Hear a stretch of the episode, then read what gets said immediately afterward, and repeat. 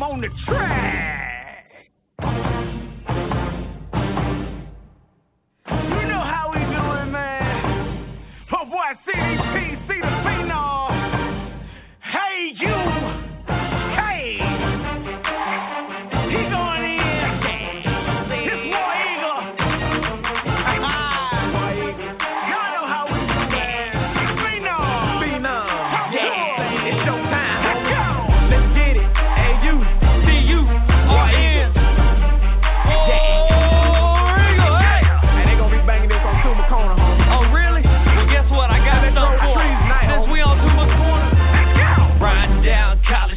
Riding slow, tough, down. Let my hair blow in the wind. Beating hard, going down. Holler War Eagle to my people all around the town. Even when we in your city, you know how we get down. When you look into the eyes, you can see it's so beautiful. Standing up at Tuma's Corner, everybody on your feet. Step into our stadium, you know what we about to do. Come and represent your colors, but you leaving black and blue. We back once again.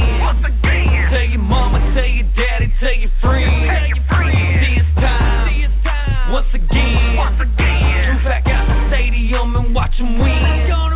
Feels good to be home where these tigers roam. And where we do the tiger walk and all we get the crunk home. It's like seeing Auburn sends a chill to your bones. You don't believe me, pack your bags, we'll meet you at the Georgia Dome. This is an official Auburn tailgate zone.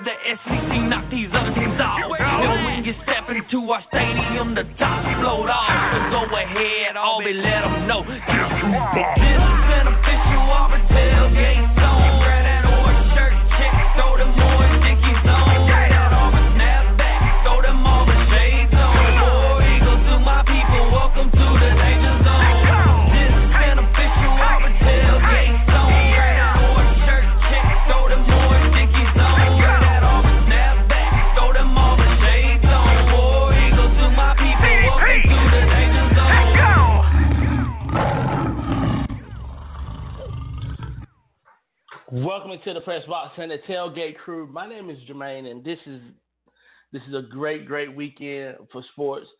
Talking football again, talking spring football, talking with different athletes this week. But you know, on today's show, got a special guest on that'll be with us in the 11:00 hour. Arkansas commit Dalton Hyatt will be with us today. And we're going to be talking about the first round in the NFL draft, also second and third round NFL draft, what I liked, what I didn't like. Also, be talking NBA playoffs, Stanley Cup playoffs. Very crestfallen and heartbroken because my beloved Chicago Blackhawks were eliminated in the first round. And but great season all in all, number 3 in the league overall this year. So very excited, but I'm very excited about today's show. But before we go any further, we're going to jump into the daily devotional. This one comes from 1 Thessalonians 1, chapter 1, verses 1 through 10. And it goes like this. Paul and Silvanus and Timothy, to the church of the Thessalonians In God the Father and the Lord Jesus Christ, grace to you and peace. We give thanks to God always for you, for all of you, making mention of you in our prayers, constantly bearing in mind your work of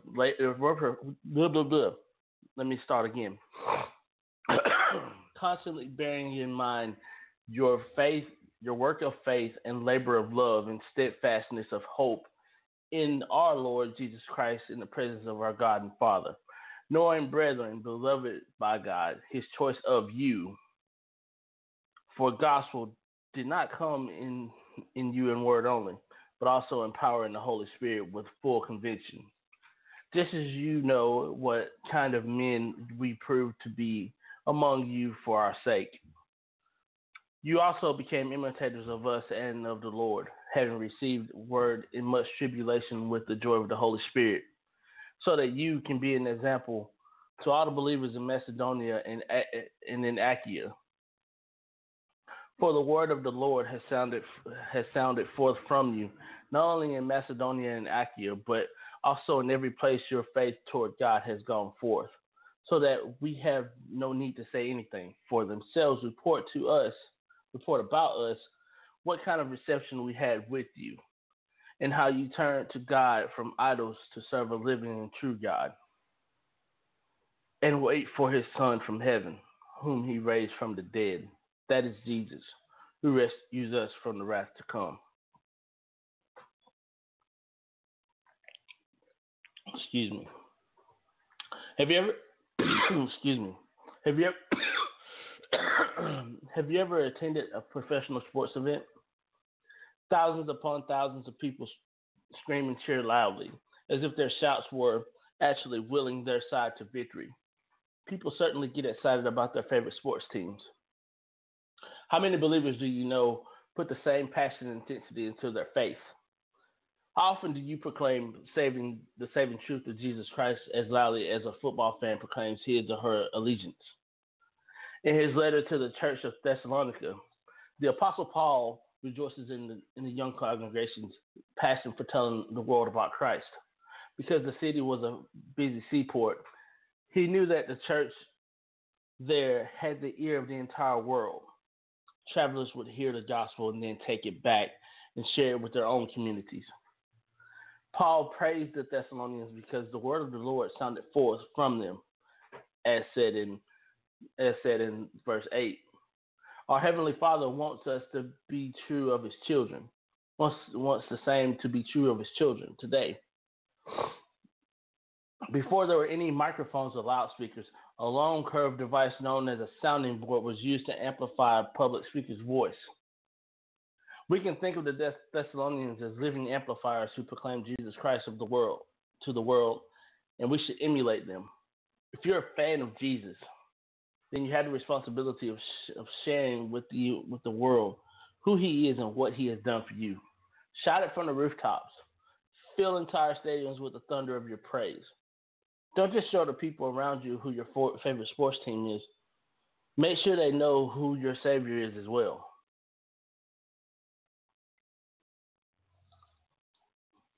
I think some people need to step back and look at this and think about what they're doing.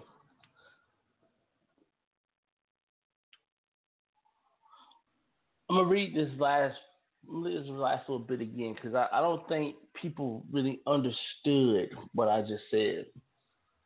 If you're a fan of Jesus, then you have the responsibility of sharing with the world who he is and what he has done for you. Not what you've done for him, but what he's done for you. Shout it from the rooftops. Fill entire stadiums with the thunder of your praise. Don't just show the people around you who your favorite sports team is. Make sure that they know who your Savior is as well.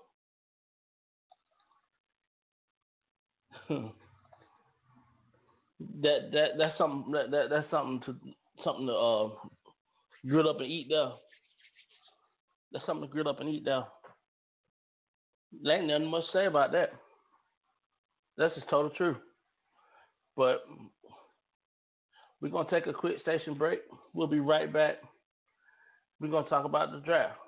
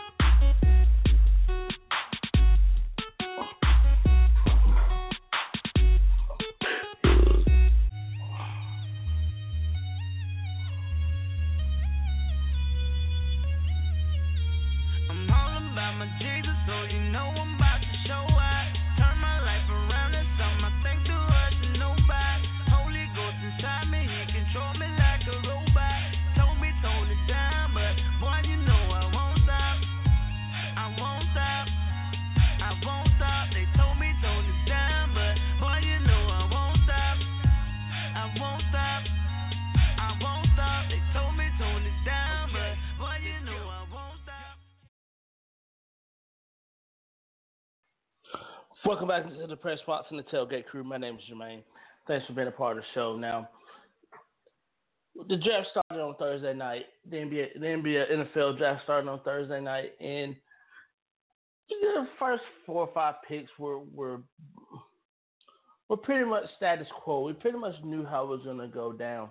But I think the first 5 picks for me were shoo-ins. But I also thought that the Eagles may do something different with the 2 pick. This is where it gets kind of bleh to me. We all know Jared Goff went number 1 in the draft. I thought he would probably slide to 3 to the Chargers as they find a backup to be the heir to Philip Rivers' throne. Obviously, they didn't go that way. I thought that Carson Wentz would go to the Rams. I thought Joey Bosa would actually go to the Eagles. I think the Eagles needed a lineman, and they need defensive help as well. But they also needed a quarterback of the future, and I think they made a pretty good choice in Carson Wentz. He fits the Philadelphia mold to a T, if you think about it. I know a lot of people wasn't really happy about this pick, but I was very happy about this pick for a couple of reasons. Carson Wentz is a small-town North Dakota kid. He had offers from some MAC schools, but he decided to ultimately stay home and go to North Dakota State, where he was 23-3 as a starter. Now, we look at Jared Goff. We look at what he's done over the course of his career, where he's 16-27 as a starter.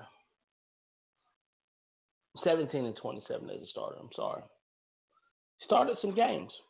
Let's not get this twisted. He has started some games, but I'm sorry, 16-21 as a starter. I'm sorry, my bad. I mean, shoot me. But anyway. The difference between these two guys are this. There's not really much of a difference. Carson Wentz, like I said, he's a blue-collar kid from North Dakota. Jared Goff, kid from California. They go about their business the same way. They've got nice arms. They're both pro-ready right now. But the thing about Jared Goff is he's a bit of a project. He's got to go through the five. He didn't really go out from under center as much, so he doesn't have the natural 5-step drop. He doesn't have the natural 7-step drop as Carson Wentz does, who played in a pro style West Coast type of offense at North Dakota State. That's where the difference lies.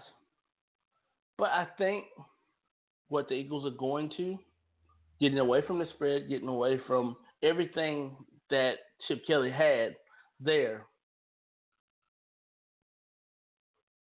they're going back to a traditional quarterback. And Carson Wentz fits that bill. Now, move forward in the draft here. Joey Bosa, Ezekiel Elliott, we kind of figured they would be 4-5, 3-4, But I thought Joey Bosa would probably fall to like 7, to somewhere like the 49ers. But like I said, I thought that Jared Goff would probably go 3 to the Chargers instead of 1 to the Rams. So, but anyway, Joey Bosa is a very, very interesting case here when you look at what the Chargers needed and what the Chargers wanted. This is a good pick for the Chargers in a way, simply because they need pass rushers. They only had one true pass rusher last year, and they really didn't get to the quarterback much last year. Ezekiel Elliott for the Cowboys brings young, fiery legs, and he also compliments Darren McFadden so much that he'll probably play all 4 downs, whereas Darren McFadden will probably play special teams. Just throwing that out there. Jalen Ramsey, you all know what he can do. We've seen what he can do. But doing a player-to-player comparison to him and the player that we'll be talking about in a little bit here from the first round, he got outplayed when they went head-to-head. But we'll talk about that later. I love Jalen Ramsey. I love his height. I love his speed. I love his length. Very long arms. Kind of thought that he and Mackenzie Alexander would be one of the first corners off the board. A lot of people went with Jalen Ramsey. Mackenzie Alexander, injuries kind of derailed that, but we'll get into that later. We go further down, and I think the 49ers, since Bosa was off the board, they had to make a splash somewhere else. And Chip Kelly went back to his Oregon roots, went to a guy that he actually recruited, DeForest Buckner. This guy's 6'7", 291. He's an enigma, more or less. But he plays low, and he can get to the ball, and he can get to the quarterback, and he can make tackles in the run game. But one of the best picks for me is the Titans moving up, back up into the top 10. Trading up to get Jack Conklin. Jack Conklin, a real good offensive tackle. He's a road grader. He's also a great pass. He also is a great, great pass protector. He protected the backside of Connor Cook for 4 years. But if you look at him, you look at other guys that were other offensive linemen that were drafted, he's probably the best of the bunch. And Ronnie Stanley, no offense to him. I really think that he has the educated feet, but I think he went ahead of everybody else because of just the free fall that Laremy Tunsil did.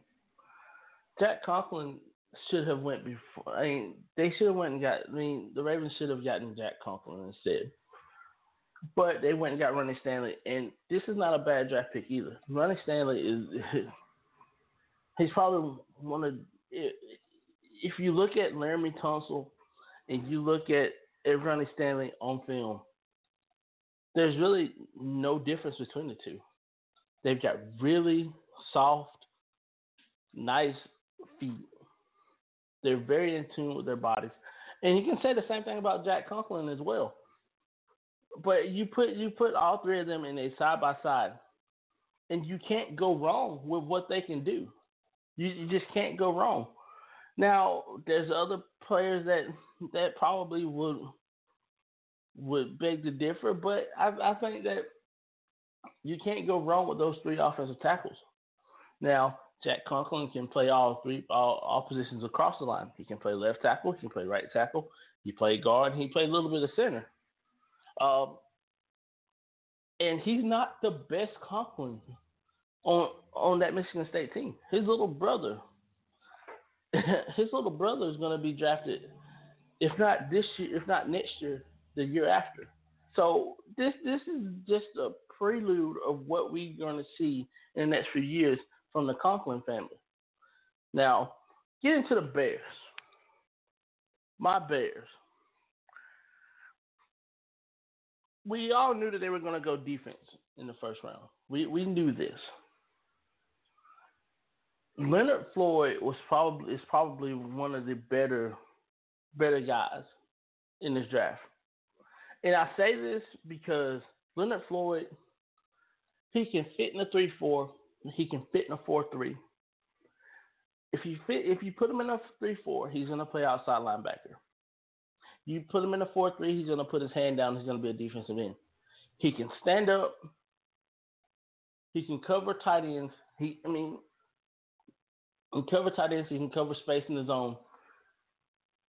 He's very long, very athletic.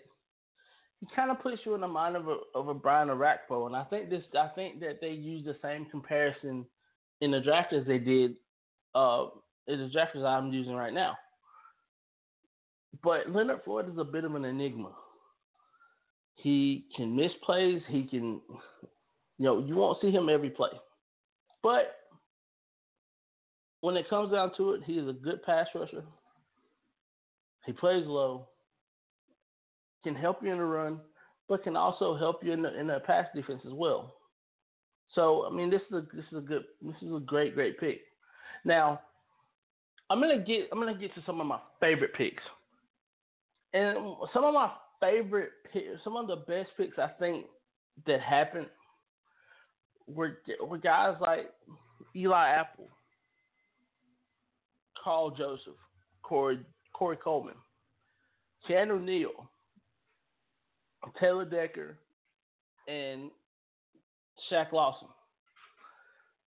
I love Eli Apple is one of those guys you wish you had 22 of them, because he's aggressive. He's a ball hawk. He will punch you in the face. He will do anything he can to help his team win a game. Vernon Hargreaves is the same way. That's why Eli Apple came off the board before Vernon Hargreaves did. Now, we look at a guy like Karl Joseph. And I was raving about this pick when the Raiders got him. I love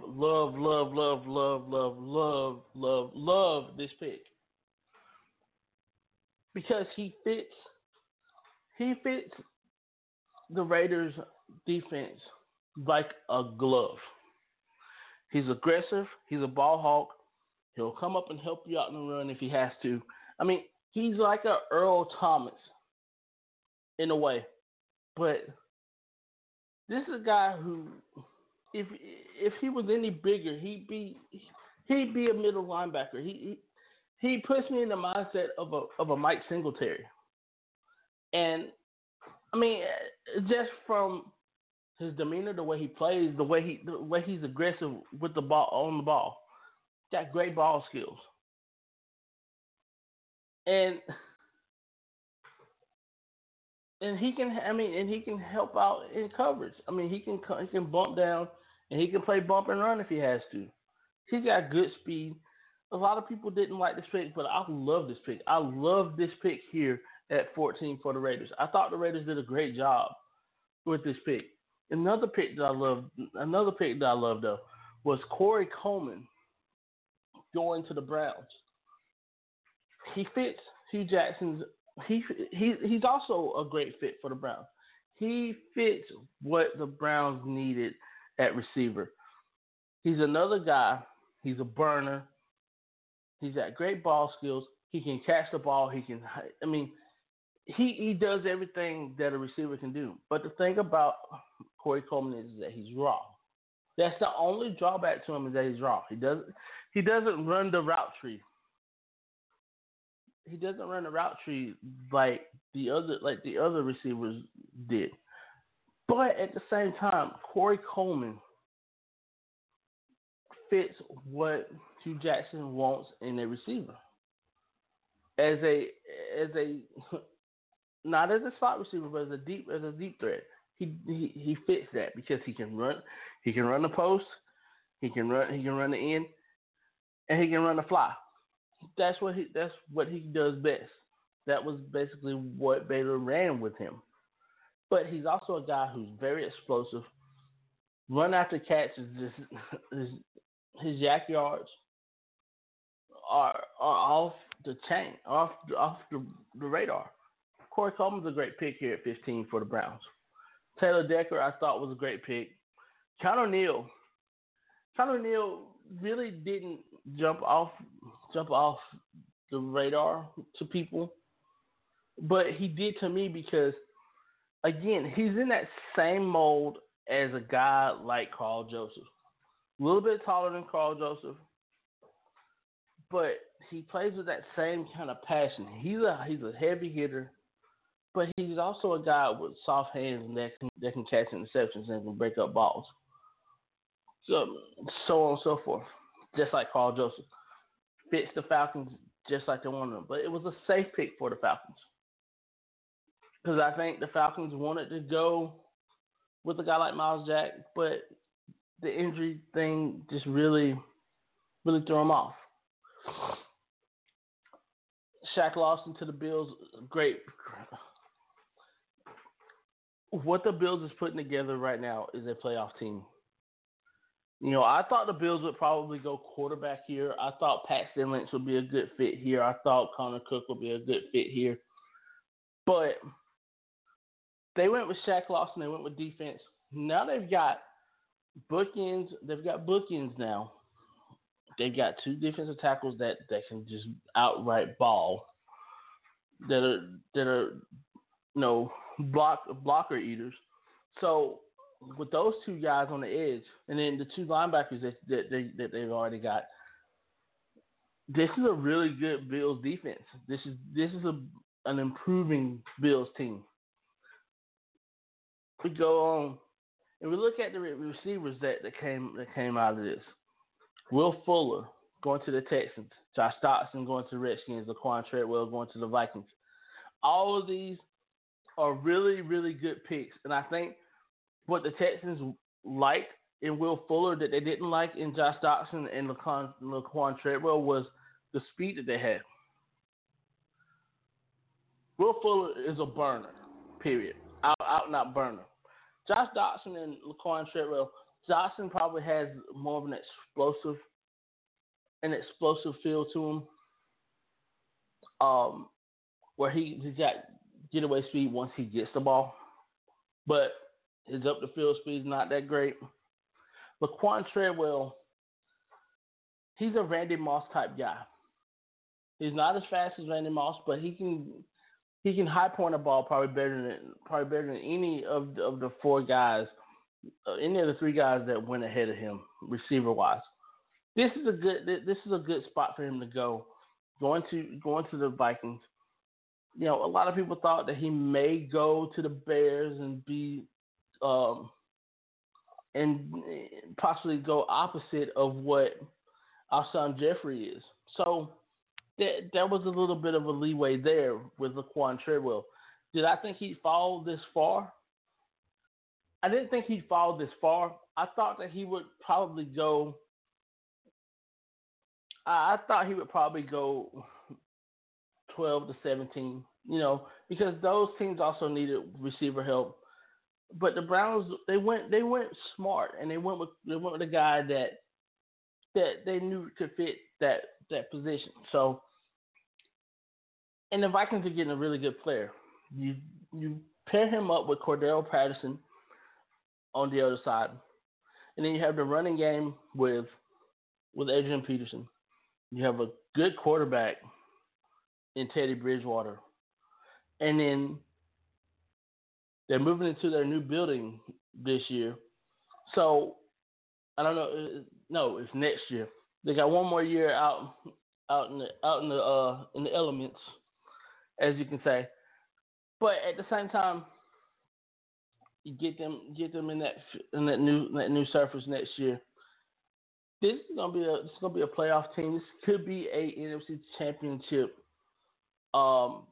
type team as well, and they will contend for the NFC North. The NFC North, if I could break it down division by division of what everybody did, this would be great.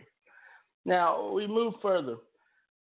24 and 25 is two picks I loved as well.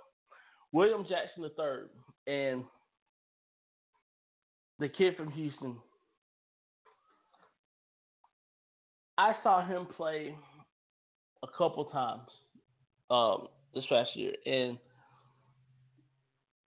he's just like the other guys,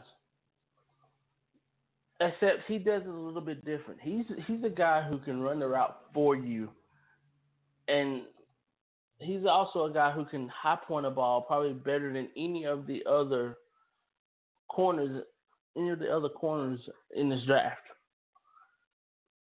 because he's got speed, he's got ball skills, he's very physical. I mean, he's probably the most physical safety in this draft, probably the most physical corner in this draft. Artie Burns, he's a track guy who's still raw, who still can do the things they can do. I think getting him into that Steelers defense is a good thing. William Jackson going to the Bengals, he makes the Bengals that much better at the corner position. He really does. I like the pick. I love this pick. Now, there's a lot of things that a lot of people talked about with the Packers pick, Kenny Clark. I personally thought the pick was a solid pick. I really did. And there's two reasons why I like this pick. Kenny Clark's a big guy. He puts you in the mind of a B.J. Raji. He's not as physical as B.J. Raji, but he fits the mold of a B.J. Raji. Now, a lot of people, I thought that maybe a Kimdichie would go here. I thought maybe a Vernon Butler would go here. I even thought that a Shilique Calhoun would go here. But we saw how far Shilique Calhoun fell. This is a solid pick because you got a guy who was a first-team All Pac-12 defensive tackle last year. A guy who made more tackles than he should have. He's quick off the ball. He's very physical up front. Can make plays up front. And he's a true zero technique. He'll be over the center all day long. He's perfect for the 3-4. He's perfect for the 4-3 if you want to put him at the nose. He fits the Packers mold. I know a lot of Packers fans. I'm friends with a lot of Packers fans on Facebook. A lot of Packers fans follow me on Twitter. They weren't exactly excited for this pick. But I can assure you, you've got a guy who is a monster up front. He's a true monster up front. The Cardinals went and got Kandichi, which I thought was a good pick. But one of the things that I really loved what the Seahawks did. The Seahawks. This is the thing with the Seahawks. The Seahawks they had needs. You've lost the offensive tackle. You've lost your running back to retirement. So this is one of those things where I thought Derek Henry would be good here. But at the same time, they went and got Germain Ifedi, which is an offensive guard from Texas A&M. I thought this was a great pick. I thought this is probably one of the smartest picks in the draft. This was a pick that I also loved. I love this pick as well. Germain Ifedi, again, he's an offensive tackle who'll probably play guard at this level. He'll probably play guard in the NFL, more than likely. But Ifedi can play, again, he's just like a Jack Conklin who can play all the positions across the line. He can play left tackle, he can play right tackle. But I think he'll slide in as a right guard for the Seahawks. Because you look at what they have there. There's a lot of veteran offensive linemen there. He fits that bill. I think he'll probably exceed what everybody's expectation is of him. Germain Ifedi is one of those guys that you need to look for. Again, could have went Derrick Henry here. You could have went anywhere else, here. But you did go where you wanted to go with that. Now, we go to the second round, and we look at the second round. The Browns go out and get Emmanuel Ogba from Oklahoma State. Really good pick. I actually think that this is a smart pick for the Browns. I think that not only are they trying to build something with those 12 picks that they have here, but they're picking sensible draft picks. They're picking sensible people to fit in their bill. I mean, granted, they're probably going to go probably go Big 12 heavy because of the RG3 influence. But I can see them going further and further in this draft and looking at what they have, looking at what they can build. This is gonna be very important for those guys. Now, Hunter Henry comes off the board. Hunter Henry was a guy I thought quite possibly the Patriots would trade up in the second round for to try to get Hunter Henry. To me, he's the first tight end off the board, as well as he should be. Excuse me. And the thing why I said about Hunter Henry, why I think that he would have been a better fit with the Patriots, is because he would get touches with the Patriots. Now, he's going to get touches with the Chargers as well.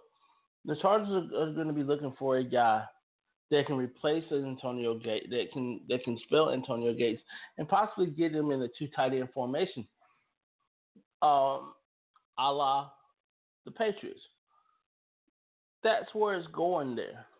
And I think this is an excellent pick because not only that, you got a solid running game there with San Diego. They may need to get another running back to complement the veteran that they have already. But Hunter Henry is a great inline blocker. He's a great route runner. You can split him out wide. He can run the routes just like a Gronk. You know, and he's a pass catcher. He's a possession type receiver as well. So you look at that, and it's a really good pick. Al Jack falling to the second round to the Jaguars is another really good pick. Don't know the situation with his knee. A lot of people are very leery of that, but you know the guy can play, and he says he's healthy. You know, let's see what he can do. Let's see if they're going to make him have the microfracture surgery, because that's what a lot of people are actually thinking that he may need. Other doctors have said that he's going to be fine for the year. No, you don't know. But the team of the draft for me, and I'm just gonna be completely honest with you, with what the Giants have gotten in the first three picks of this draft, with Eli Apple, Sterling Shepard, and Darian Thompson, they've gotten some. Just, they are really, really, really smart. They are getting things that they need right now. They're really getting things that they need right now. They needed a third wide receiver. They needed a corner. They needed a safety. They've gotten their needs. Now, what they need to do is keep building upon what they need. They still need linebackers. They need an offensive lineman, and they need a running back. Question is, do they go into free agency to get a running back, or do they draft a running back late in the draft? I think they're going to draft a running back late in the draft, but the three picks that they've picked this year were Darian Thompson from Boise State, Sterling Shepard. I am absolutely astounded by what the Giants have done this draft already, and I'm just you don't see that from people in the draft, and that's the real thing here is that you don't see franchises drafting for what they need. You see teams drafting for what they want. So, if that makes any sense to anybody, and I'm really enjoying what I see here. You know, they've got three more picks. Do they trade up in the fourth? Do they trade? To try to get another fourth round pick in this draft, or another fifth round pick, or anything like that? Anything's possible with the Giants, but actually I like what they've gotten so far. So, I mean, I really do like what they've gotten so far. Roberto Aguayo going early in the second round. I mean, I haven't seen that since Mike Nugent. Like, to be honest with you, I really haven't. I haven't seen that since Mike Nugent, and I know Nugent went like second or third round. So, I mean, this is not a bad draft at all. None of these teams have done themselves any kind of injustice. Noah Spence, a guy who had some disciplinary issues at Ohio State, changed his life around, went to Eastern Kentucky, dominated Eastern Kentucky. A guy who everybody thought could fall into that first round,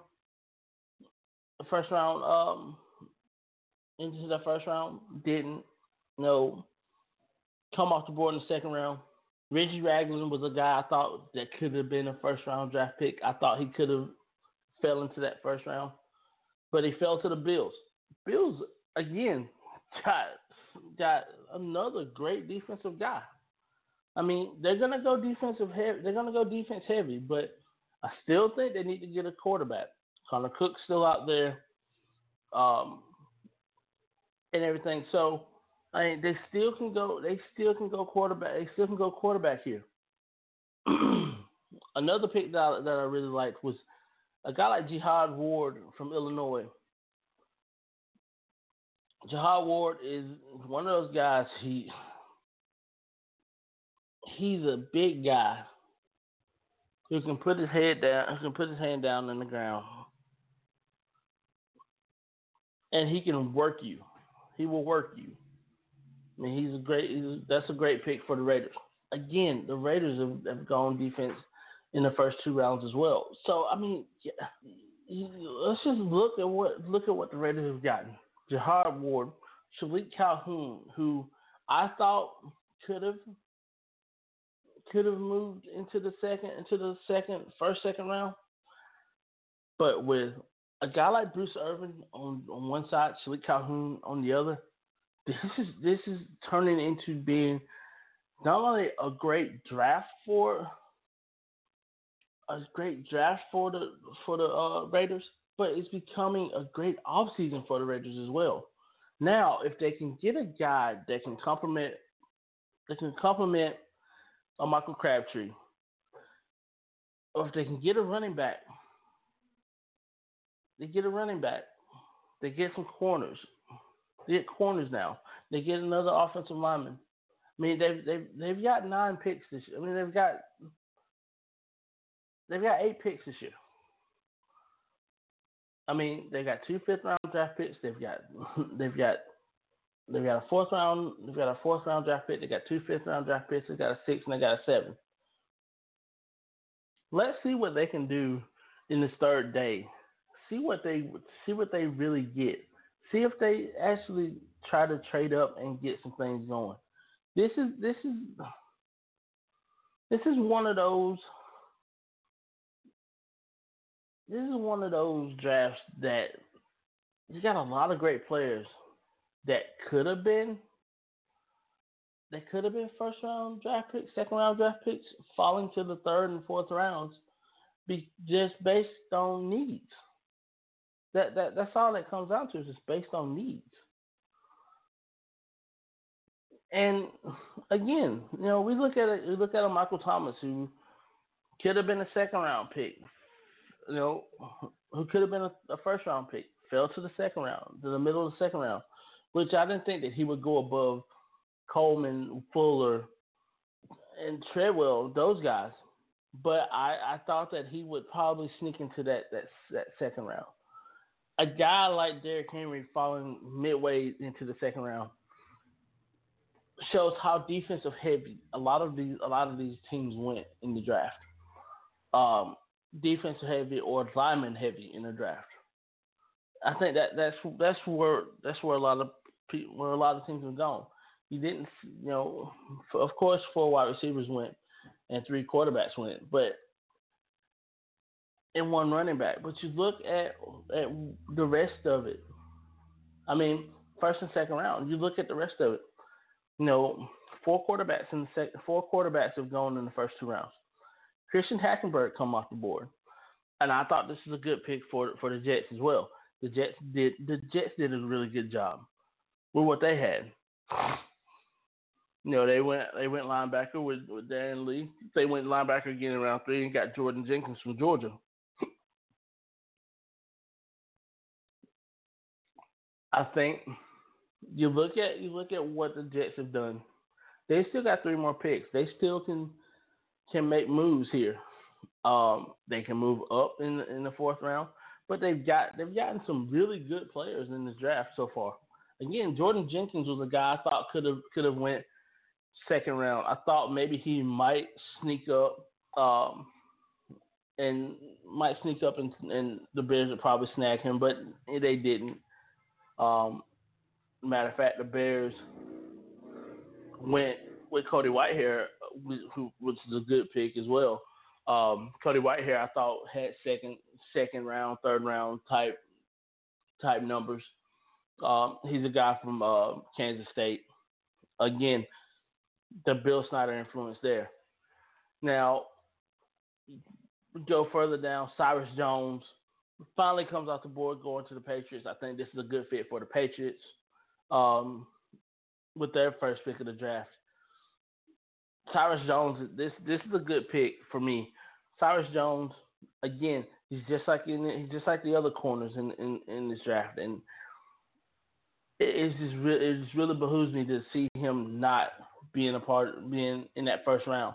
But at the same time, you couldn't put him over William Jackson III. You couldn't put him over Jalen Ramsey. And dang sure couldn't put him over Vernon Hargreaves. So, but we look at what the Cowboys have done. The Cowboys went smart as well. They went with needs that they went with things that they needed as well. Ezekiel Elliott, that was a great pick. Jalen Smith, another great pick. But the knee is an issue for a lot of people. You know, he injured himself in the Fiesta Bowl, so a lot of people are pretty much leery of what he can do coming in, and will he be ready? Will he be the same player that he was at Notre Dame? Don't know. Malik Collins is another good player. This is a guy you can pretty much move him around on the defensive side of the ball. For a guy who's 6'2", 311, he can play the zero technique. He can play the two technique. He can also bounce out and play the five technique. I mean, as a 311-pound guy who's 6'2", he's very athletic. And Nebraska had a gym with him. And the Cowboys have gotten something special with this kid. They've got something special if they use him in the right way. And Brian Marinelli, defensive coordinator, defensive coach there, he's got something special right there with him. Now, you know, again, we bumped to the third round, and you know, look further down, and looking through the third round, Kenyon Drake comes off the board. He comes off the board, third round draft pick to the Dolphins. I thought he could have snuck into the second round as well. Sean Coleman, Auburn player, goes to the Browns in the third round, and this is a very good thing. It's a very personal story for me. Sean Coleman, the way that he fought back from leukemia, and now look at where he is. Big ups to Sean Coleman. Hope he does well with Cleveland. I think he'll do great at Cleveland. He'll probably end up playing left tackle and probably end up starting pretty early. Like I said, he can play guard, he can play tackle, either side. So, just really excited about that pick. Darryl Worley, another guy. His coming out party was against Corey Coleman.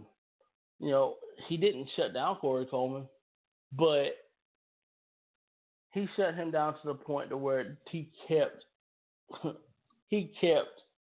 West Virginia. He helped keep West Virginia in that game. Austin Hooper is a really interesting draft pick here for the Falcons. You know, like Hunter Henry, great inline blocker, comes from a run-heavy type offense, but he's also a pass catcher who can split out wide and give you a third or fourth wide receiver if he has to. If you look at it from that standpoint, again, Kendall Fuller, another great cornerback. Man, this is a great cornerback class here. And then the Texans went receiver again. They went with Braxton Miller again. These teams have gone absolutely – I mean, it's just great. First three picks so far, Will Fuller, Nick Martin, and now Braxton Miller. You got two two of the top 10 receivers in this draft. And Braxton Miller is a guy who's a wild card. You can actually, if they decide to make him a receiver, you got a raw receiver. If you decide to make him a quarterback, he's a raw quarterback. So you've got a guy that is very quick, is a team guy, and will complement everything that Bill O'Brien wants to do with the Titans. I'm sorry, with the Texans. It's just that good. I mean, I don't know what else to say about it. I mean, we go further on down the line. Adolphus Washington, another guy from Ohio State, another big body.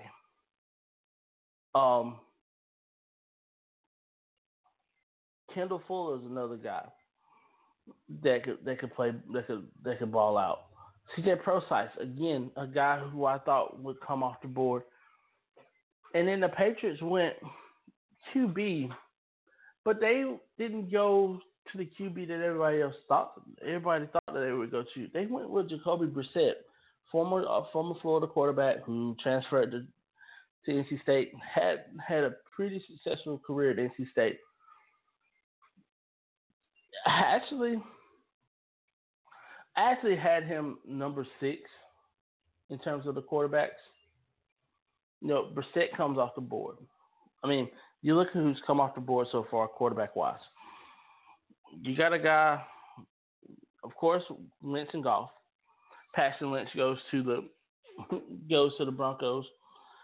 Hackenberg goes to the Jets. Jacoby Brissett here goes to the Patriots. Cody Kessler goes to the Browns. I mean, and you still have Connor Cook on the board. Wow.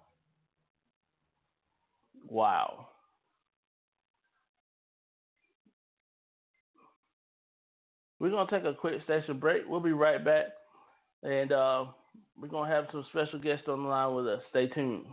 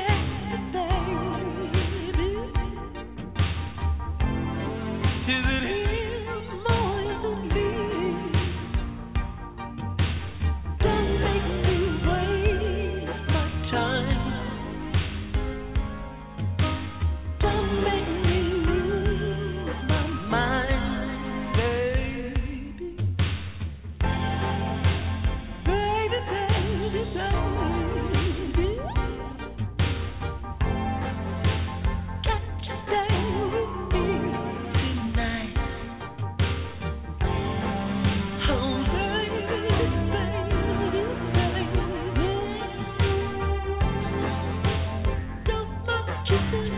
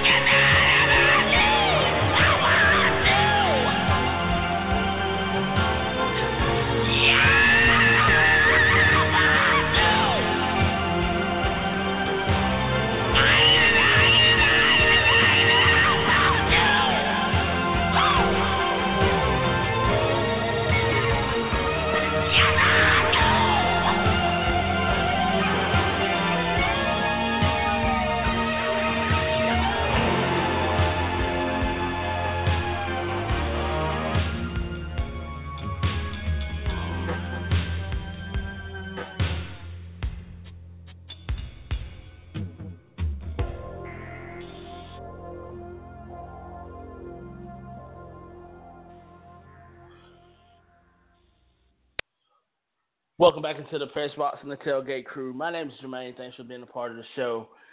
Now, right now, I'm very, very excited to have this guest online with me today. He's the Arkansas quarterback commit from Etowah High School in Etowah, Alabama. I'd like to welcome into the press box, Mr. Dalton Hyatt. Dalton, how are you doing today? I'm doing great. Thank you for having me on. Hey, you're welcome, man. And, you know, the recruiting process for everybody is a little bit different for you. How was it for you, and how did you come to the realization that you wanted to play for Coach Brett Bielema and the Arkansas Razorbacks? Well, the recruiting process for a quarterback is a little bit different than everybody else. It happens a little quicker.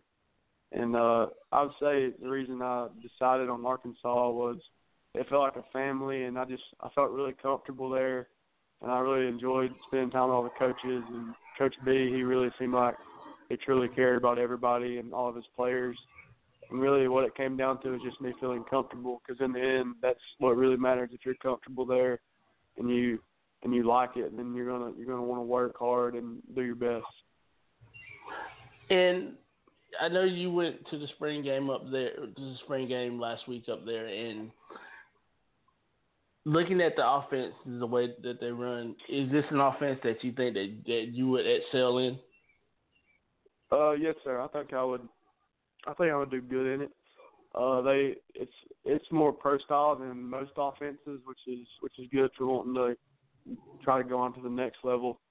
And I think Coach Enos is really doing a great job up there with the offense and his offensive mentality, so I think he'll be really great. You're gonna come in into your senior year this year with a little bit of a target on your back, moving to a new school. Are you excited for the challenge of going and playing at Etowah High School next year, as opposed to playing at ARAB last year? Yes, sir. I'm excited about it. I think there's some good opportunities that are on the table. I think we've got a really good chance to make it really far in the playoffs, and I think it's going to be a really good season. You know, and the other thing that we also talk about is that, you know, with you, you did go to the opening in Atlanta. That gave you a little bit more exposure. How was that experience in Atlanta, being around other quarterbacks in the 17 class, as opposed to just being at camps? It was a really good experience, because when you go to like the opening and camps like that, you really get to see what everybody else has to offer as far as their talents, and you get to go head to head with the best ranked quarterbacks in the country. So it's really great to see where you're at in your skill set, as opposed to all the other quarterbacks in your class. And I know that you've got some other offers, and we all know your hard commit to Arkansas. But was there any other schools that you actually considered other than Arkansas, or was Arkansas the school?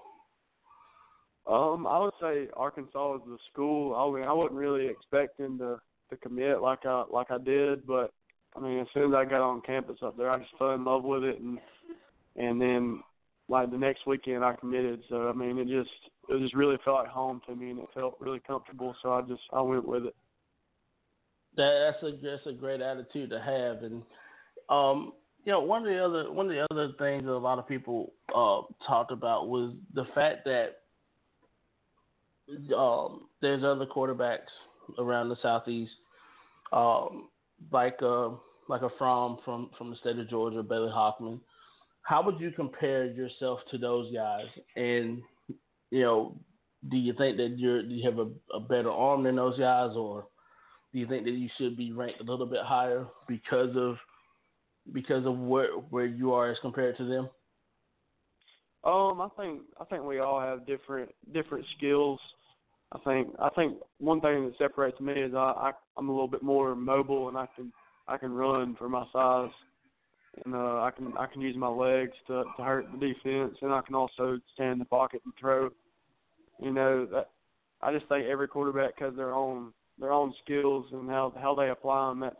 That's to them. And on the ranking thing, I don't think rankings have that much to do with anything. It really matters how you're going to perform on Friday nights or on Saturdays when you play. So, you know, those rankings don't matter when you're actually playing on the field. That's a good answer there. That's a good answer.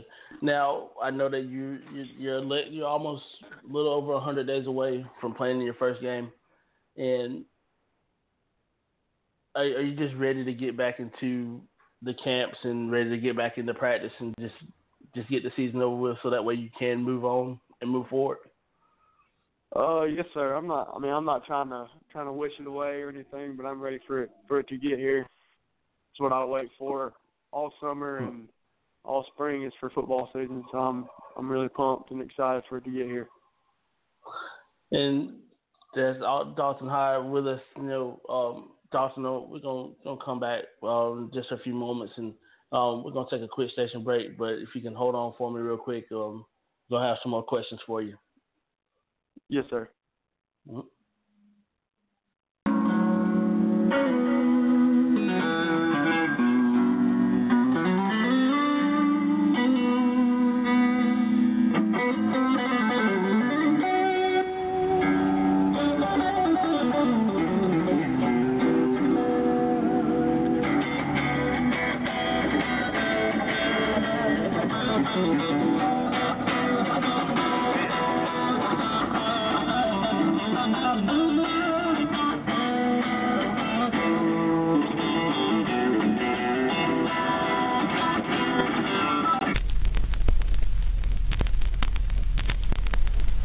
People still searching for this truth here.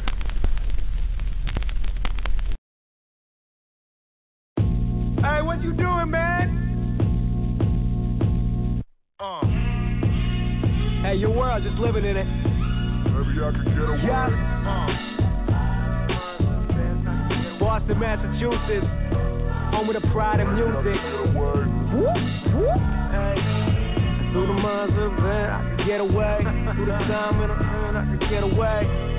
Hey, at these crib, I can get away. Yeah. I'm tuned up, I do sin. Still pushing more driving and new bands. Still got a tight aim for the loose ends. Betting fools, I can pay dues with my 2 cents. I'm hippie paid to your gray world. Black and white through the crowd like they were. They showing true color when you take away the pigment. When you take away the difference in it. We flashing it all vivid. I'm flying with no engine. They running with all gimmick. Right about the blue like a Scott Bell. Stand back, sit calm like I'm Seinfeld. Faded in the mind. A 9-5 product at a time. Tune navigation, new direction for the blind. 24-7 battle against time with a 6-17 on the side. Let them ride. I hear Cali for the in and out. Got the normal scene on a different route. So they wonder what the kid about. Meet it from the views, never know it till you live it out. 90-minute winning from records that I was kicking on. Living by the minute, don't gotta capture the image. Ain't a dag how me and music could get along. New control, mood switching with a different song. And God said he on a level drop. Since gon' hit him like a chill pill prop. Rhyme game patient at the ill kid's jock. I love it for what it is, I hate it for what it's not.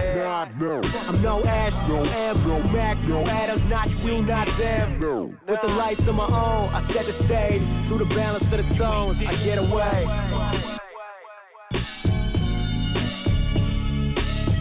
Through the minds of the best, I can get away. If I'm not what I'm meditating. Yeah.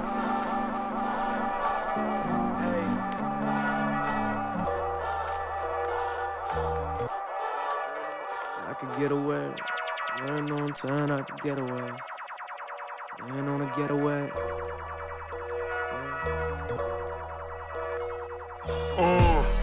New fellas ain't locking in. Same mix just dropping in. Why you sound like lots of them? Well, can't beat it, better jacket then. Through the lights of my own, I get away. New mic, new stage, new life, new game, new price, same vision, new hype. I can get away. At these cribs, I can get away.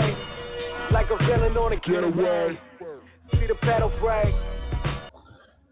Welcome back into the press box and the tailgate crew. My name is Germain. Thanks for being a part of the show. I'm here with Arkansas quarterback commit Dalton Hyatt. Now, Dalton, got a quick question for you, man. what's your music mix like? Like, what do you listen to before any football game? I don't really have a preference, I guess, but usually I listen to rap or anything. I don't really listen to anything hardcore because I just got to keep my mind focused and just stay calm, get ready for the game. You know, that's a rarity for some guys, and I know some people they have their mixes, their music mix. Myself, before I hit the field, I always listen to Elton John. So, I mean, that's just some people. But I'm glad that you're a focused kid, and it seems like there's a lot more to you than just football. And we all know about the football grades pretty well as well. Yes, sir. What are you looking forward to doing this summer other than getting ready for the football season?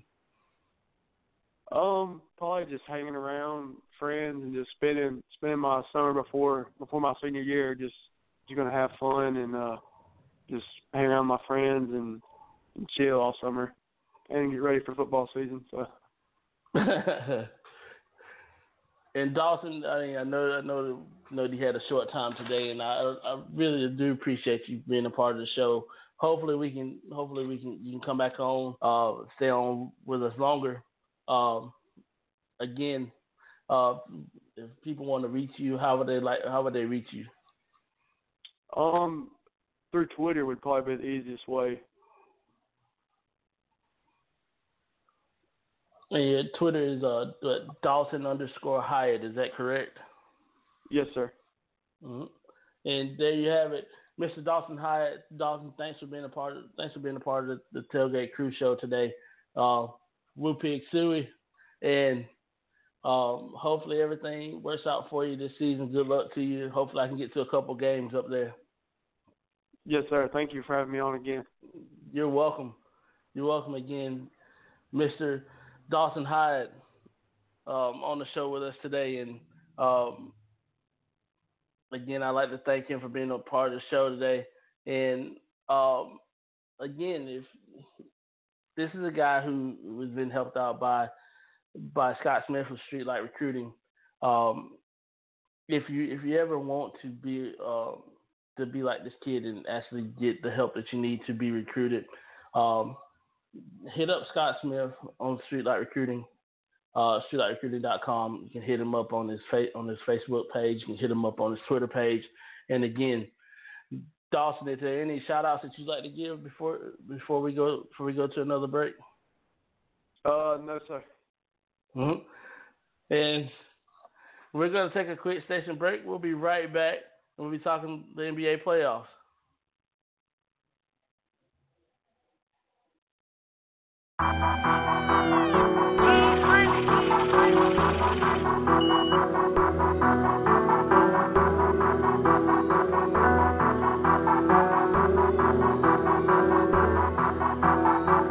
Batman, cool, keep the birds in the tree, high lineman ain't true. Can't fuck with these niggas that fuck with that nigga, man, all these hoes like crew. Got the main bitch face down, beat the little bitch down, back it on up, go soup. Let a friend jump in, tag team on the dick, jump man, like Nike just do it. Told the bitch bite down, why she getting piped down for a white girl on my team, no jersey. Rich got cool little nigga like, woo, I'm still the man nigga, who the fuck is you? Still got my ice on, rhyme with the top, gone for the whole 30, I'ma blow a bit ass out, bang, roll fresh in the motherfucker, leaning like a motherfucker, damn like my cup money. Feel like Mike Tyson, all these little niggas biting. Got my rolling super flooded, diamond striking like lightning. Boo little bitch up, watch gon' ease up, tramp on the cool ball, white light got it. Hanging out the motherfucking cool. I'm getting money, I don't know about you. I feel like Mike Tyson, all these rookies are biting. I got niggas in the system boxing, but they fighting. Mike Jordan, Mike Jackson, nah, but Tyson. I be running through that dick, acting like Mike Tyson. You can cut the lights out, bitches, this is my writer. Beat them sides to yourself, all my hoes so excited. You can call her what you want, she buy that chicken, shit I can. Feel like Mike Tyson, I'm out there, call me a liar. Young nigga trapping with a beeper. 300 shit, rest in peace, one skeezer. Blue Benji for the skeezer. Cross-time ho shit, well-known eater. Scream be the OG Pojo. Trapping out the circle with a Glock 4-0. Spent 4,500 on sneakers. Walking on blood, FN, little nigga. You don't want beef, little nigga. Head first by the cat, little nigga. Talking too much, you ain't a killer. Got a bedroom filled up with choppers. Give me all the handgun, got out. Feels perk, lean, loud, who shop. Tax fuck nigga, I don't play with him. No peace, I'm going back and forth with him. Run through shit, niggas know me. Big bank road, that's my ID. Pull up like throwing gang signs, hang them in the earth. Going down, baby, I'm a lunatic. Need a mileage to speak, I'm on some other shit. Robin, give a bad bitch, wanna fuck with me. Rap niggas like Dyke, can't fuck. I feel like Mike Tyson, all these rookies are biting. I got niggas in the system boxed in, but they fighting. Mike Floyd, Mike Jackson, nah, but Tyson. I be running through that dick, acting like Mike Tyson. Keep him cut the lights out, bitches still see my brightness. I can talk to yourself, all my hoes so excited. You can call her what you want, she buy that chicken, she like it. Feel like Mike Tyson, my dog call me a lion.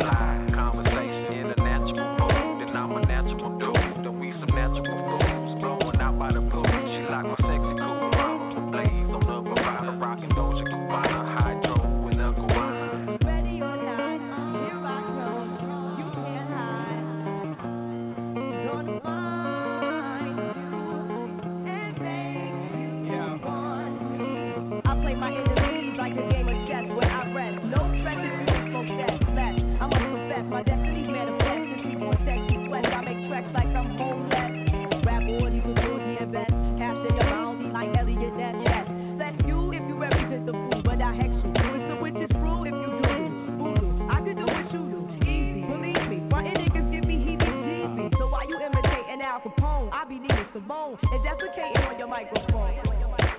Ready or not?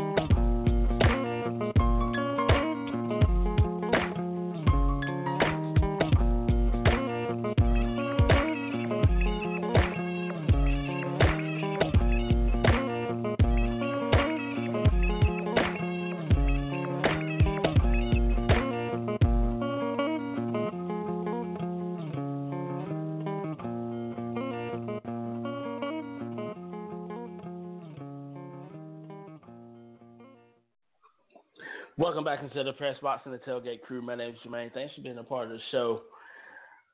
Just had a great short interview with a young Arkansas commit, Dalton Hyatt. Kudos to this kid. I'm just gonna tell you just like this. I haven't been on a show where I've interviewed anybody as humble of a guy as Dalton Hyatt is. For his age, for his youth, he's very, very mature.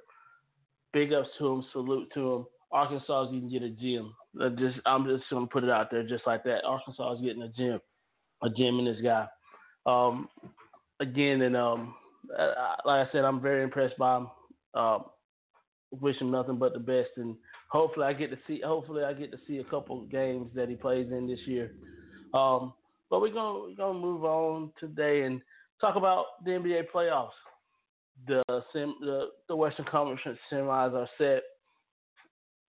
I kind of figured it would be the way that it goes. It's very, very surprised of how things are going in the West. Well, not really surprised of how things are going in the West. I knew that the 4-5 matchup would be a pretty good matchup. I knew that the 3-6 matchup would be a pretty good matchup, but I also thought that the 2 seed, the 3 seed, and the 1 seed would go through. The 4-5 seed I wasn't really sure about, and Portland finished off the Clippers today, last night, and they start their series with Portland on tomorrow. OKC and San Antonio start their series tonight. Cleveland and Atlanta start tonight. And then you got 2 Game 7s. The 2 seed Toronto and the 2 seed Toronto and Indiana. Indiana pulled off a win last night as well. Miami stayed off their elimination as well, but at the same time, I'm still a little leery of Miami. If Miami gets through, they got through by the grace of God, in a sense. And if Toronto gets through, this is a better Indiana team than I thought they would be. I thought that they would be hurt by not having Roy Hibbert on this team, but they've come together. They've made themselves a little bit better. And then there's some breaking news from last night. Luke Walton has decided to become the head basketball coach at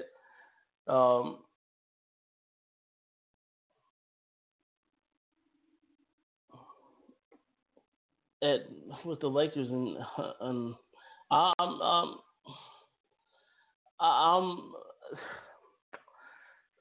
to be quite honest with you, I don't think that this is a smart thing for Luke Walton to do.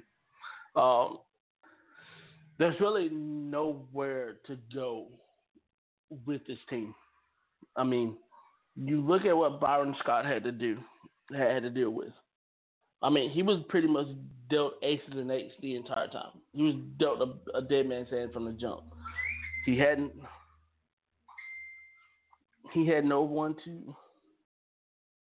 to really lean on except Kobe. And Kobe couldn't give you the time. Kobe couldn't give you the time to do anything, couldn't give you the time to carry that team. You didn't get you had free agents didn't want to come there because of the Kobe influence. Roy Hibbert went there, and Roy Hibbert's a shell of himself. Jordan Clarkson's there. D'Angelo Russell's there. I mean, let's look at it this way. What do you have there that can even be viable? Okay. Nick Young, his ego is as big as Iggy's derriere. Clarkson is a superstar waiting to bust out if he's with the right club. And right now the Lakers aren't that club.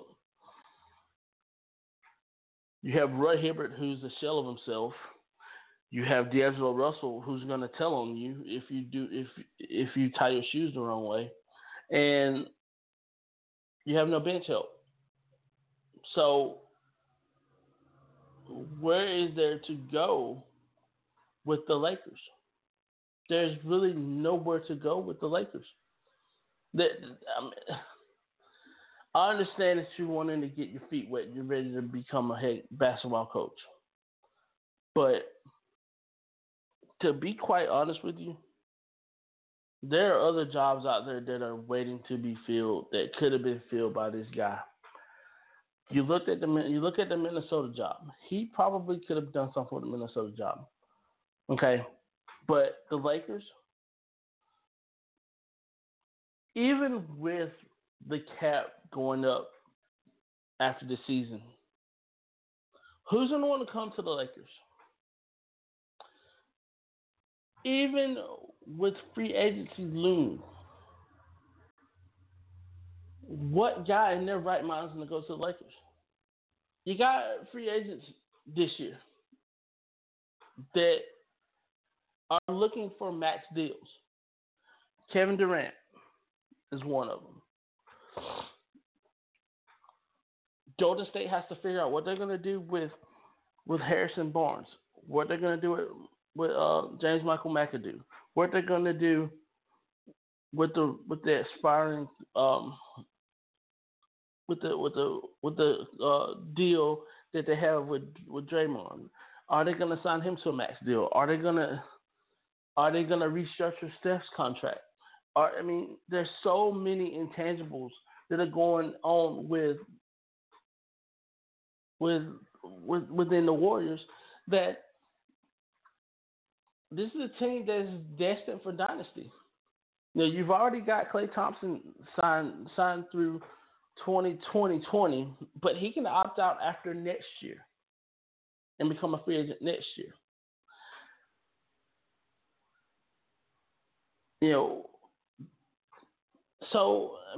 The Warriors have a lot to gain this year as well.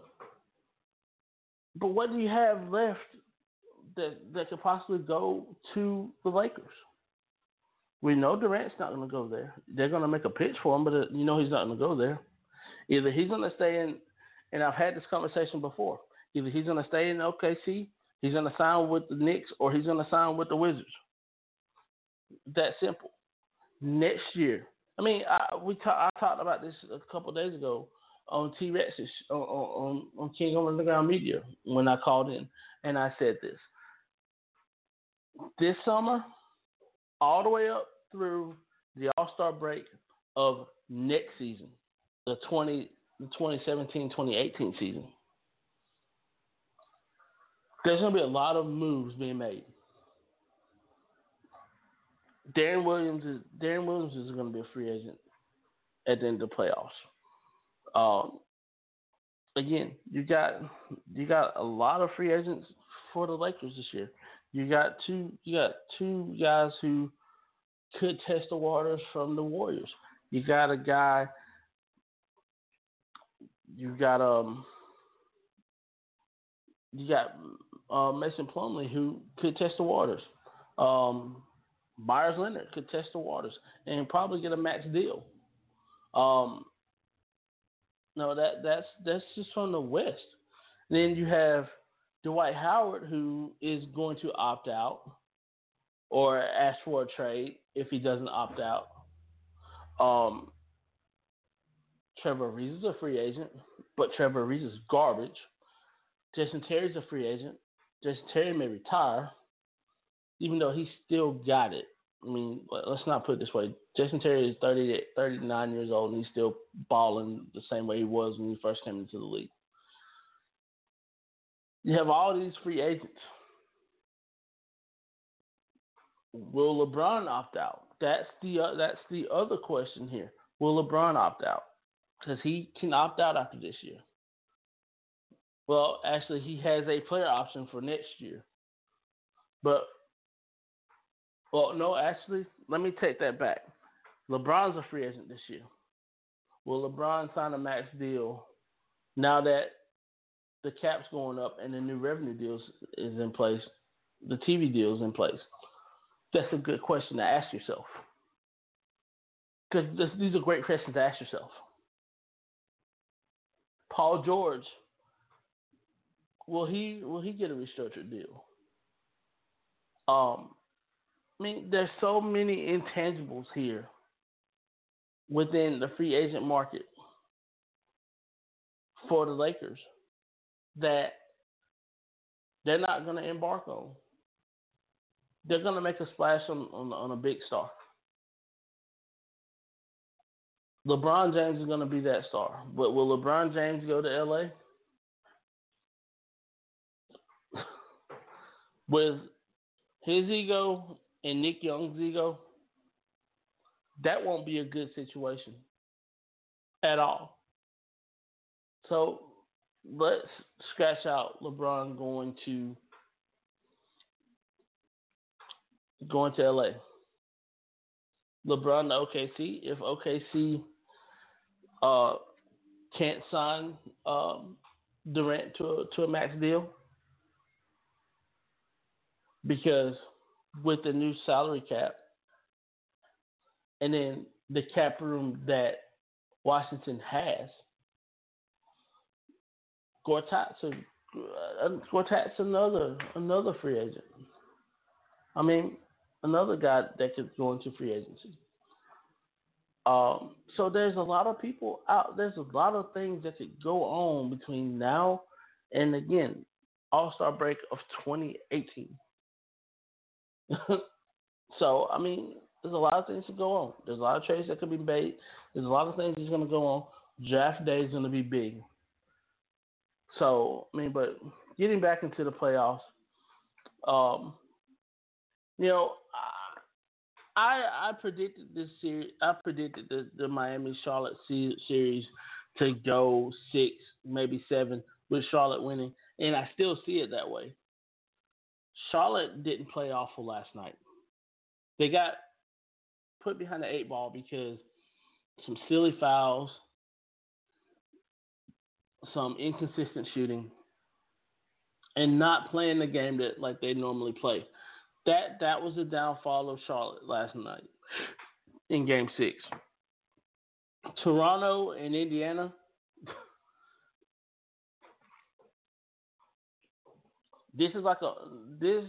Toronto, Indiana, I would liken this. I mean, to all the PETA people out here, please don't protest my show when I say this. But this is like a Michael Vick dogfight. I mean, they are playing to the death. They are fighting to the death. I mean, let's look at it for what it is. Toronto is a great 2 seed. They had a great year. Should they be struggling with Indiana? Yes, because Indiana is better than a 7 seed. They're better than I thought without Roy Hibbert. They're better than I thought with a guy like Paul George, who's coming back, and he's looking stronger and stronger every game. So I mean,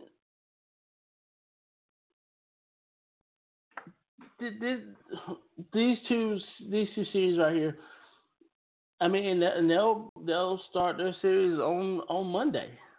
So no matter what you think of these guys, they'll start a series on Tuesday. I'm sorry.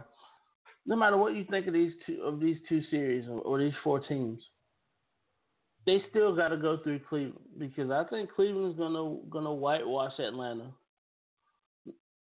I think Toronto's gonna end up taking Game 7. I think Charlotte's gonna end up taking Game 7.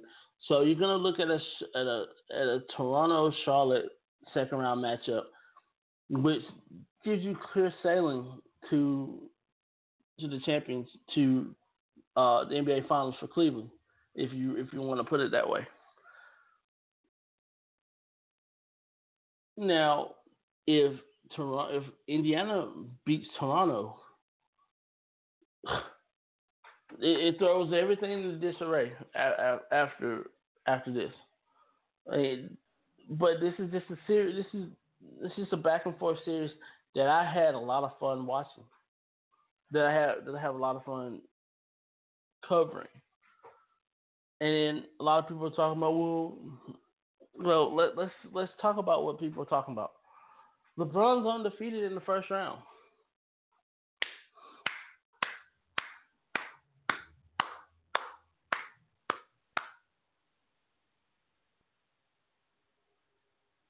Okay, silence over. Who cares about the first round? Let's look at it this way. LeBron missed the playoffs his first year. In 10 subsequent seasons after that, he's lost in the second round 3 times. He's lost in the conference finals 3 times. And he's lost in the NBA finals 4 times.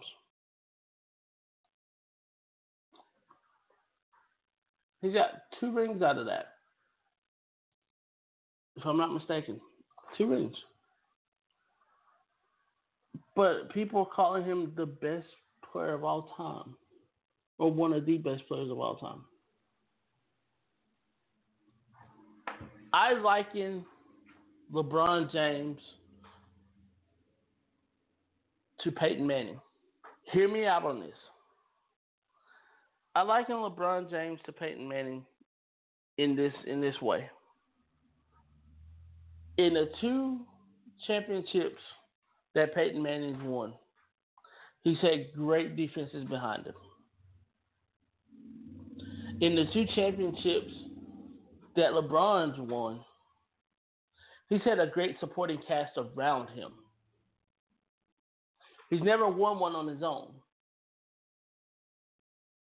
We look at Michael. We look at Bill Russell. We look at Magic. We look at Bird. We look at Isaiah. We look at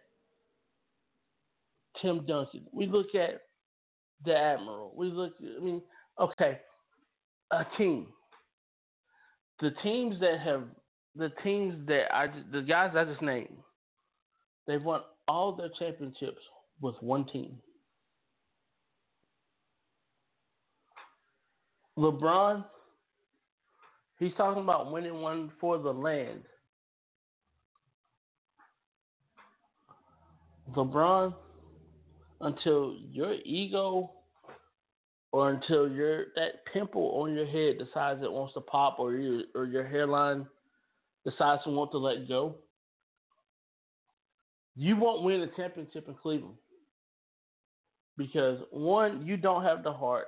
2, you don't have the cast around you that you, Kyrie, and Kevin Love need. You don't. Dante Jones is only one person. Until you find a guy who can be a 6-man, or until you find a guy who can be a complimentary guard, or a guy who can be a center that can be good. Tristan Thompson's good, but he's not great. Tristan Thompson's good, but he's not great. You don't have a true 2-guard. You're playing with a 1, a 3, a stretch 4, and a 5. Josh Smith can play, but he's not. But you're not playing him at a 2. You're playing him at the 3. You're playing the 2, LeBron.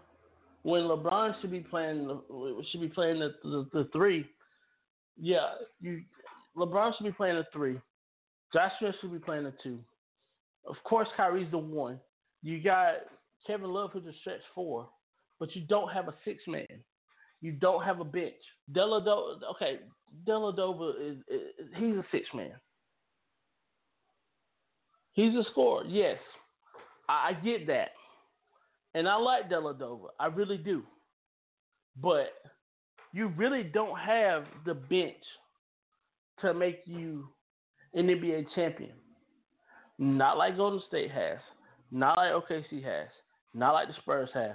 And Portland can come off the bench with another starting five. This is how deep the West is, unlike the East. Atlanta's got great players. Horford, Teague.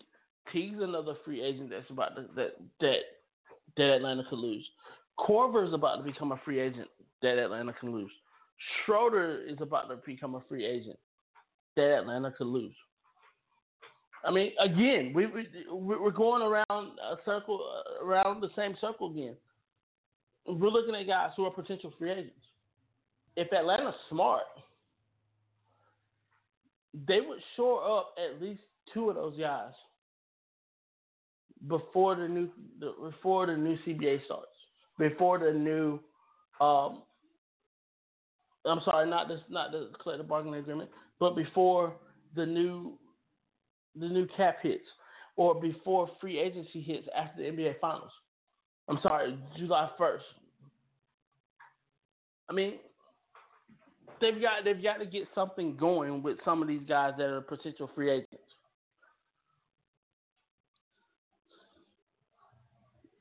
Again, we're looking at the NBA playoffs.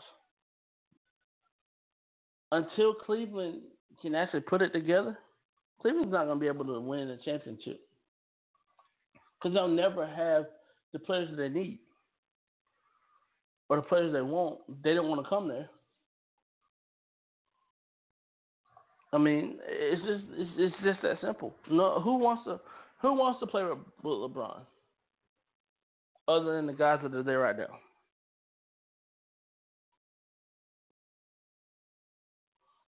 Kevin Love don't want to play with LeBron. He just signed a 5-year max deal, and which he can opt out of next year. I mean, so you got Chicago, you got Atlanta, you got Cleveland. Hypothetically, you got Charlotte, because I'm picking Charlotte to win. And then you got Toronto and Indiana, which I'm picking Indiana. I would like to see Toronto make it through, but I like Indiana better. Indiana's got the momentum going, had the momentum coming into the playoffs, and they're keeping that momentum going. So this is a good 7 seed that could have easily been a 3 or 4 seed if injuries and depth wouldn't have hurt them in the beginning of the year or toward the middle of the year when they slumped out. So again, we look at it this way: Golden State, Portland tomorrow, OKC, San Antonio tomorrow, Cleveland, Atlanta tomorrow. I like Golden State. I think Golden State will win in 6. OKC, San Antonio. If any indication of what happened in the regular season between these two teams is any indication of what could happen in the playoffs, then San Antonio is going to blow them out in 4 games. But honestly, I really like OKC in this series because they're hot right now. They are red hot right now. I like OKC in the series because now you're starting to see what brought OKC to the forefront. Westbrook, who in all should be the MVP this year. But with everything that Steph's done, Steph may repeat as MVP. So you're looking at 2 MVP. You're looking at 3 MVP candidates: Westbrook, LeBron, Curry. Hell, I mean, you can even throw Draymond Green in that MVP conversation. But for me, the guy I think who should be MVP this year is Westbrook. Nobody's done what Westbrook's done this year. The number of triple doubles that he's had, you know, the time that Durant was resting was times that he was just burning up. You know, we talk about guys being the most athletic player in the NBA. You know, right when you thought a Derrick Rose was coming back to the forefront, there he is tearing like paper. We look at Westbrook and we're like, yeah, he's probably the best. He's probably the most athletic of all the players in the NBA. That's very well true. I mean, there is no doubt about it. He is probably the most athletic player in the NBA. Is he the MVP this year? For my money, yes. Is Steph Curry the MVP this year? Yes. Is LeBron the MVP this year? Not necessarily. I mean, it's a three-horse race for MVP, but the two that I think are the front runners for the MVP is Westbrook and Curry. And to be honest with you, I think Westbrook is more deserving of the MVP than Steph Curry is this year. Even though Steph Curry won it last year, he wasn't deserving of it last year. He's deserving of it this year, but the guy who should be the MVP this year won't be the MVP this year. And that's the irony to this. I mean, Steph Curry had a great year last year. Yeah, I mean, should he have been MVP? Yes. I mean, yeah, but no. Should he be MVP this year? Yeah, but no. You know, I mean, should Westbrook be the MVP this year? No, but yeah. I mean, you can ask Curry. I mean, you ask the same thing about Curry. Is he the MVP this year? No, but yeah. I mean, so I'm looking forward to seeing who will be the Kia NBA most valuable player. Because I want to know why they came to that conclusion of why either one of these two players will be the MVP. I like the fact that Jamal Crawford was the sixth man of the year. There was nobody better off the bench this year than Jamal Crawford. You couldn't put Draymond in that conversation. You couldn't put Harrison Barnes in that conversation because he missed too much time. You couldn't put Smith in that conversation because he had to start. He had to start a lot of games because of various injuries. Dellavedova could have been the sixth man of the year because of what he does offensively, defensively, and all around with that team.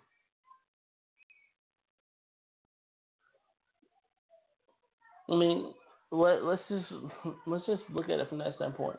This is a lot of intangibles here. There's a lot of basketball left to be played in the playoffs. There's a lot of basketball to be played in the next 48 hours. I mean, between now and June 2nd. Can Portland stretch Golden State to 7 games? They have the potential to. They have the bench to match up with Golden State. They have the backcourt to do Golden State. Allen Crabbe starting to come into his own, as I thought he would. So I mean, like, there's so many intangibles here, so many intangibles in the NBA playoffs. Who's gonna step up in Game 7? Will it be David West? Will it be DeMar DeRozan? Will it be Vassilianis? God dang, I said his name earlier correctly. Now I can't even say it now. Can it be DeRozan? Can it be Lowry? Can it be Big B? Can Kimba show up? Frank Kaminsky show up?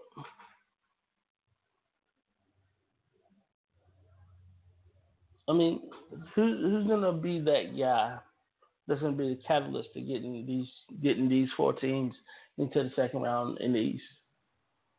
It's a lot of basketball to be played in those game sevens. Game one tonight, OKC, San Antonio. Who's gonna be the tone setter in San Antonio tonight? Who's going to be the tone setter for game one at Oracle tomorrow? A lot of things to think about, ain't it? A lot of things to think about. Like I said, there's a lot of basketball left to be played between now and June 2nd. But we're getting to be that time, boys and girls. Got a couple more spring games today. Oregon is bringing the spring football to a close today with their spring football game, tribute to the troops that they do every year. Again, special thank you to Dalton Hyatt. Thank you to my mom, my dad, all the guests that I've had on the show for the past year. T-Rex, Wendy, the admin, Casey Cordier, DJ EA in the building, the Kid Retro. You know, check us all out on Twitter, man. Mr. Kid Retro. That's KID Retro. Check me out. Tailgate Crew on. Check out Scott Smith, Streetlight Recruiting, SLR Recruiting, _recruiting. Check out Scott Smith online as well, streetlightrecruiting.com. And thanks to all of you for listening today. Thanks to DJ, thanks to T-Rex for giving me the opportunity to express my love for sports. And again, you know, just like the devotional said, man, you know, you express your love for your team, but express your love for God, too. So, with that being said, I hope everybody has a great weekend. I hope everybody's safe. Enjoy the weekend. Enjoy being around family. Don't forget to tell your mom and don't forget to tell your parents you love them, because tomorrow's not promised. So, that being said, we're going to see y'all next week. And let's go tailgating.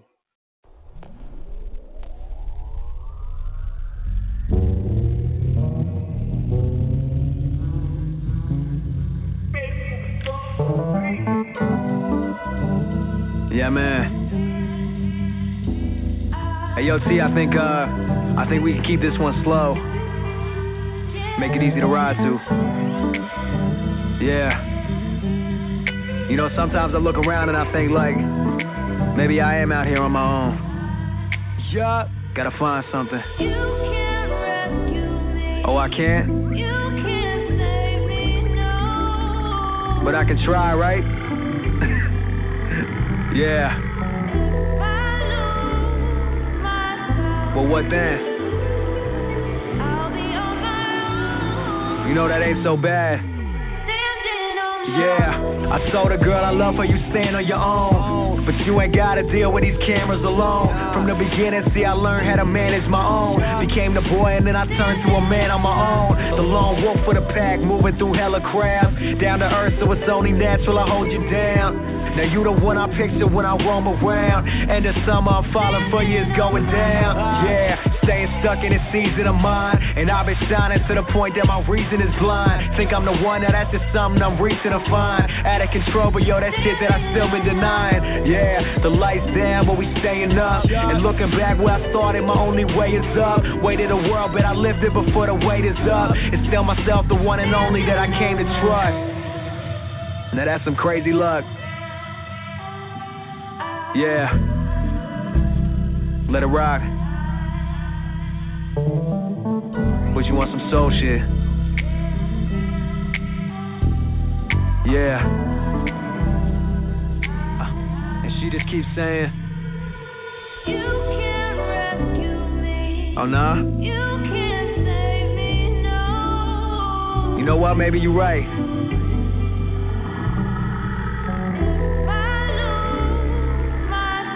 But what you gonna do? Yeah. Yeah. I never really thought realistic, cause when it comes to my vision, man, only I can see it, said only I can reach it, and I'm just praying by the time that I'm gone, I'll be here in spirit so you can hear this, yeah, well these rappers stuck on the same product, tell them forget them, ain't hard to tell that they ain't got it, simple and plain, I'ma leave this world with my name on it, knowing it's easy to hate the blame when you ain't on it, ride it, yeah. Whipping through the horizon, my time, and it's something better than it's ever been, they call me Wolfie from how I'm flying on hella biz, hip hop's alive and I'm here to show you the evidence. Back to the wall where I started back in the day. I was pushing maximum effort and pulling minimum weight. Trying to show to all those around me that I can stand on my own. Now I swear I'm afraid of nothing. I'm screaming that through the phone. While I'm busy pulling my fam up an animal. How I ran up the standards of how we living. It's funny they pull the cam up. The picture how I'ma get it when years I've been in my zone. And it's just how I started by killing this on my own. My word is my bond. And I'm just out on my own.